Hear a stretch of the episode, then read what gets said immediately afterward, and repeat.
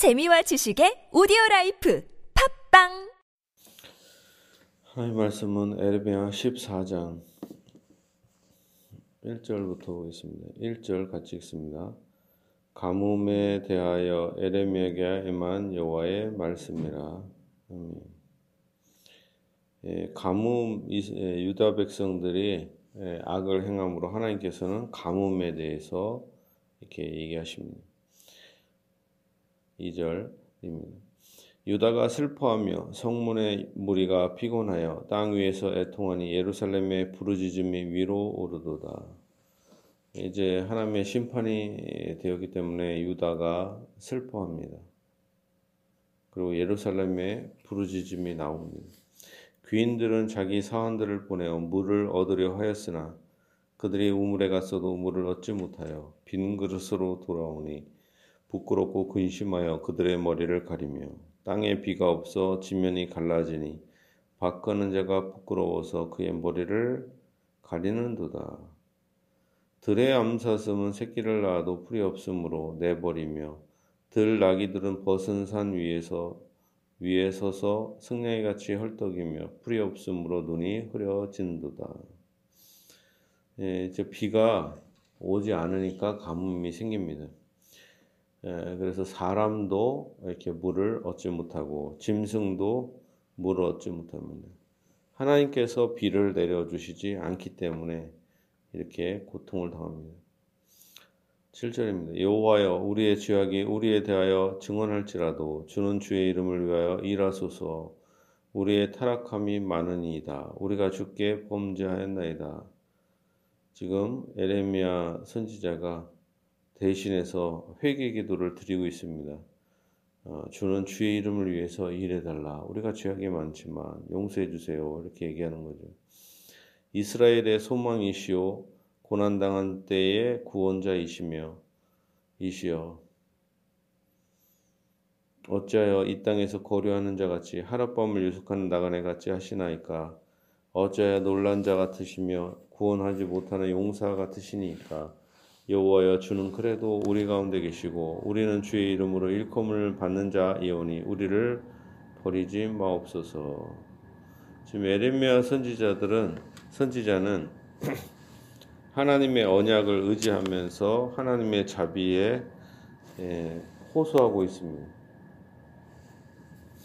여호와께서 이 백성에 대하여 이와 같이 말씀하시되 그들이 어그러진 길을 사, 사랑하며 사랑하여 그들의 발을 멈추지 아니하므로 여호와께서 그들을 받지 아니하고 이제 그들의 죄를 기억하시고 그 죄를 벌하시리라 하시고 여호와께서 또 내게 이르시되 너는 이 백성을 위하여 복을 구하지 말라. 여기서 보면 이 악한 백성들이 어, 어그러진 길을 계속 사랑합니다. 그리고 그들의 죄를 멈추지 않고 그래서 그들을 받지 않습니다. 그리고 오히려 하나님께서는 그들의 죄를 기억하시고 그 죄를 벌하실 것이다 얘기합니다. 왜냐하면 회개하지 않는 백성들에게 아, 하나님께서 심판을 내리는 거죠. 하나님 앞에 나아가는 자는 무엇이 필요한가? 자기의 죄를 회개하고 고백하는 것이 필요해요. 근데 악한 사람들의 특징이 뭡니까? 회개하지 않는다라는 거죠.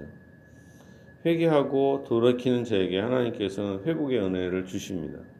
그러나 이들이 끝까지 어그러진 길을 사랑하고 회개하지 않으니까 하나님께서 심판하신다 얘기합니다. 여호와께서도 내게 이르시되 너는 이 백성을 위하여 복을 구하지 말라. 예레미야 선지자가 이렇게 기도를 했는데 그것을 그들을 위해서 복을 구하지 말라 이렇게 해요. 왜? 그들이 계속 악한 일을 행하기 때문에 그렇습니다. 그들이 금식할지라도 내가 그 부르짖음을 듣지 아니하겠고 번제와 소제를 드릴지라도 내가 그것을 받지 아니할 뿐 아니라 칼과 기근과 전염병으로 내가 그들을 멸하리라. 그들이 이제 금식을 합니다. 그리고 제사를 드려도 하나님이 받지 않는다 하십니다. 그리고 오히려 하나님의 심판인으로 어, 그들에게 나타난다 합니다. 보통 하나님의 심판은 어, 서너 가지입니다. 특히 칼과 기근과 전염병 이것이 대표적인 하나님의 심판의 도구이죠. 그리고 이들의 기도를 하나님이 거절하시는 이유가 있습니다. 하나님은 우리의 기도를 회개 기도를 받지 않 끝까지 받으셔요. 우리가 죄를 짓고 고백만 하면. 근데 이 상황에서는 이스라엘 백성들의 기도를 듣지 않는 것은 왜 안 들어요? 이들이 나중에 회개해도 듣지 않습니다. 왜 안 들어요? 때가 너무 늦었어요. 단지 이, 이 사람들에게는 70년 동안의 포로 생활이 확정되었기 때문에 그 그것 때문에 에, 이, 추, 이 기도하지 말라는 것도 있는 거예요. 멸망시키지 말라 이렇게 해달라고 해도 안 되는 게 뭐냐면 너무 늦었고 하나님께서 70년 동안 바벨론 포로 생활을 이제 작정하셨기 때문에 그것은 취소되지 않는다라는 거죠. 벌써 70년의 포로 생활을 하나님께서 작정하셨기 때문에 그렇습니다. 이에 내가 말하되 슬퍼도소이다 주 여호와여 보시옵소서 선지자들이 그에게 대하 이르기를 너희가 칼을 보지 아니하겠고 기근 너에게 이르지 아니할 것이라 내가 이곳에서 너에게 확실한 평강을 주리라 하나이다. 그때 당시에 에레미야 선지자 말고 대다수 모든 선지자들은 거짓말을 해요. 선지자들은 하나님의 말씀을 순수하게 자기 생각을 보태서 말하지 말고 하나님께서 주신 말씀만 증거해야 하는데 구약의 선지자들이 거짓말을 하고 있습니다. 확실한 평강을 줄 것이다. 악, 악을 행하는 백성들에게 거짓말을 하죠. 선지 그러니까 하나님 뭐라고 합니까? 여호와께서 내게 이르시되 선지자들의 내 이름으로 거짓 예언을 하도다. 나는 그들을 보내지 아니하였고 그들에게 명령하거나 이르지 아니하였거늘 그들이 거짓 계시와 점술과 헛된 것과 자기 마음의 거짓으로 너희에게 예언하도다. 자, 선지자의 요건이 있습니다. 선지자는 하나님께서 보내셔야 되죠. 근데 하나님이 보내지 않았는데 선지자 노릇하면 뭐예요? 그것이 거짓 선지자죠. 하나님이 보낸 자들에게 하나님은 하나님 말씀을 주십니다. 근데 보내지 않은 자는 뭐예요? 하나님 말씀 주시겠어요? 안 주시겠어요? 안 주죠. 오늘날도 마찬가지예요. 특히 지금 뭐 오늘날에 우리 한국도 그렇고 전 세계에 지금 여자 목사들이 엄청 막 증가하고 있는데 우리나라에서 여자 목사가 증가하는 이유가 있습니다. 왜 증가할까요? 목사들의 돈에 대한 욕심 때문에 그래요. 여자의 소명 때문에 그런 게 아니라 어떤 거냐면 자 목사들이 교단이나 노예에 따르기 싫어요. 그러니까 자기들끼리 몇 명이서 모여갖고 자 우리 교단 하나 만들자 만들어요. 그리고 신학교를 만들어요. 그리고 사명 있는 자는 아무나 오라. 학력, 성별, 나이 불문한다. 그리고 모집해요. 그럼 신학교를 그냥 지하교회든 어디든 모집 해서 아무나 받아들여요. 그럼 돈 내겠죠. 그럼 돈을 하면서 자기가 신학교 교수라 그러는 거예요. 그렇게 해서 확장되는 거죠. 그럼 여, 자들이나 뭐 수많은 사람들이 뭘 성경을 알아요. 자기도 모르는데. 그렇지만 총 무슨 대한 예수교 뭐 무슨 무슨 총회니 뭐니 하면서 하나의 돈벌이 수단이 되는 것입니다. 특히 여자들을 하나님이 가르치는 은사로 세워 주셨나요? 그렇게 하지 말라고 분명히 사도 바울이 말했어요. 부르지 않았습니다. 그러니까 그 사람들이 목사 노릇을 해도 실제로는 뭐예요? 거짓 선지자라고 볼 수 있습니다.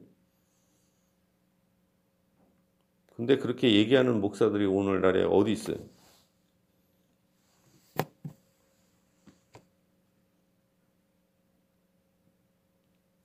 그러니까 우리 전 세계와 한국 교회 전체가 뭐예요? 거짓 계시와 점술과 헛된 것과 자기 마음의 거짓으로 예언한다. 설교하 설교 예언이 설교죠. 이제 신약 시대에 이렇게 거짓말하는 사람들이 가득 차고 있습니다. 그때나 지금이나 차이가 없어요. 그러므로 내가 보내지 아니하였어도 내 이름으로 예언하여 이르기를 하나님이 보내지 않았는데 왜 예언을 합니까? 왜 예언을 할까요? 먹고 살려고. 돈 벌기 딱 좋잖아요. 목사나 선지자가 어떤 역할을 합니까? 교회에서의 최고의 지도자잖아요. 그러니까 뭐예요? 이게 하나님 앞에 보내, 하나님께서 보내지 않아도 자기의 신분 상승을 위해서 목사 노릇을 한단 말이에요. 선지자 노릇. 이 사람들이 그런 거죠. 내 이름으로 예언하여 이르기를 칼과 기근이 이 땅에 이르지 아니하리라. 하나님이 명령하지 않은 것을 말하니까 이런 사람들이 원하는 대로 얘기해 주는 거예요. 사람들이 원하는 대로. 하나님께서 세우지 않은 사람들이 그런 선지자 노릇하면 어때요? 특징이 사람이 듣고 싶은 대로 말해 주는 거예요. 자기의 죄로 인해서 하나님께서 너희들은 멸망할 것이다. 이렇게 얘기하는데도 반대로 뭐예요? 아무리 죄를 져도 하나님은 너희를 멸망치지 않을 거야. 계속 축복 얘기를 하는 거죠.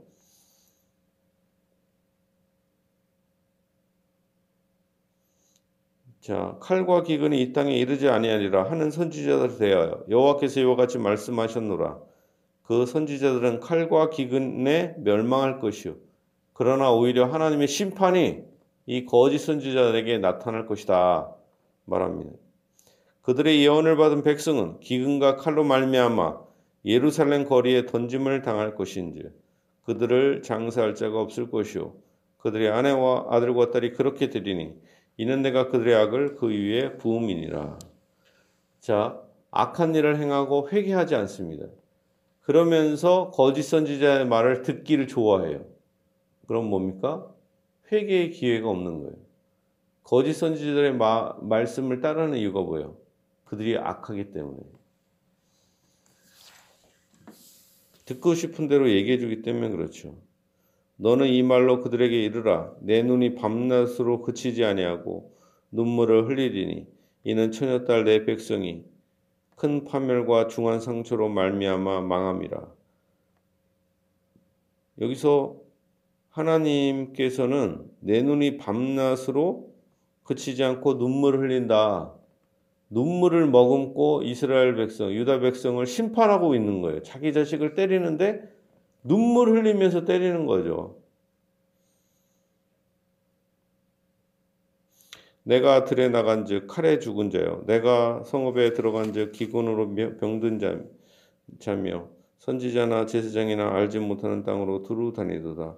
주께서 유다를 온전히 버리시나이까. 주의 심령이 시온을 실현하시나이까. 어찌하여 우리를 치시고 치료하지 아니하시나이까. 우리가 평강을 바라도 좋은 것이 없고 치료받기를 기다리나 두려움만 보나이다. 여호와여 우리의 악과 우리 조상의 죄악을 인정하나이다. 우리가 죽게 범죄하였나이다.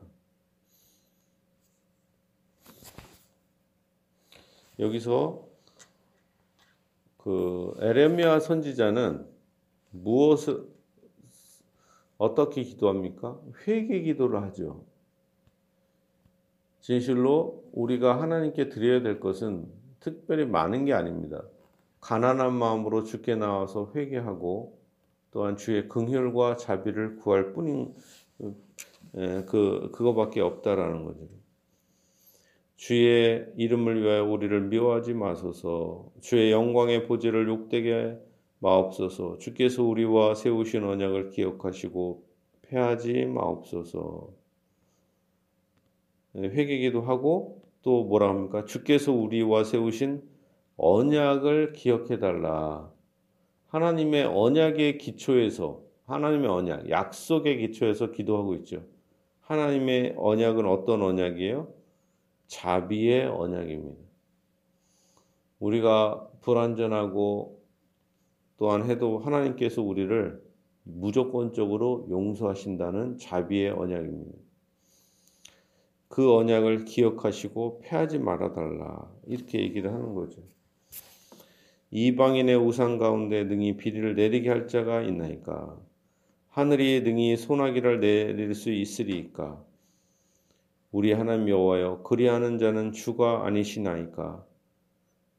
그러므로 우리가 주를 악망하옵는 것은 주께서 이 모든 것을 만드셨음이니이다 하니라. 우상과 우상은 하늘에 비를 내릴 수가 없어요. 땅 땅뿐만 아니라 예, 하늘뿐만 아니라 땅도 마찬가지예요.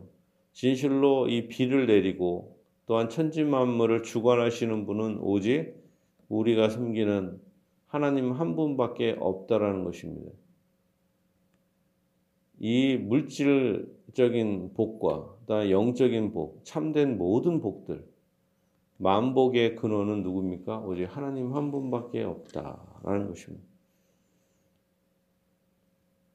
에레미야 선지자는 이것을 알기 때문에 이렇게 기도하고 있습니다. 이제 정리를 해보겠습니다. 예, 가뭄이 오는 이유가 뭐예요? 바로 이스라엘이 우상을 섬기고 회개하지 않기 때문에 그렇습니다. 그러나 이들에게 하나님께서는 회개하지 않는 자에게 칼과 기근과 전염병으로 그들에게 심판하십니다. 이렇게 어려운 상황에 거짓 선지자들은 회개하도록 말하는 게 아니라 오히려 축복을 얘기하고 있어요. 그 이유가 뭡니까?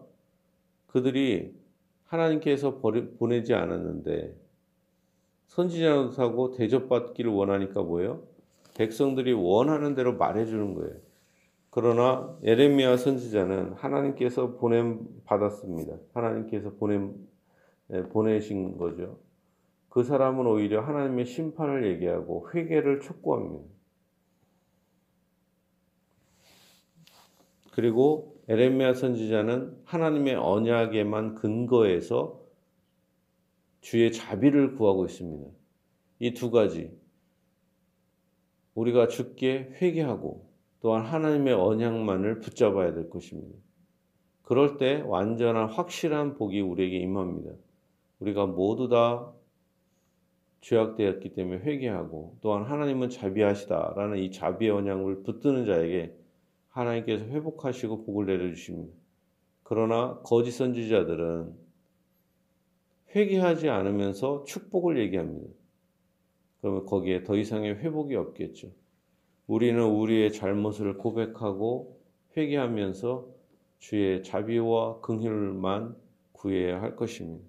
그러면 우리를 회복시키시고 다시 넘치는 복을 베풀어 주실 것입니다. 주의 이 은혜가 여러분에게 넘치기를 예수님의 이름으로 축복합니다.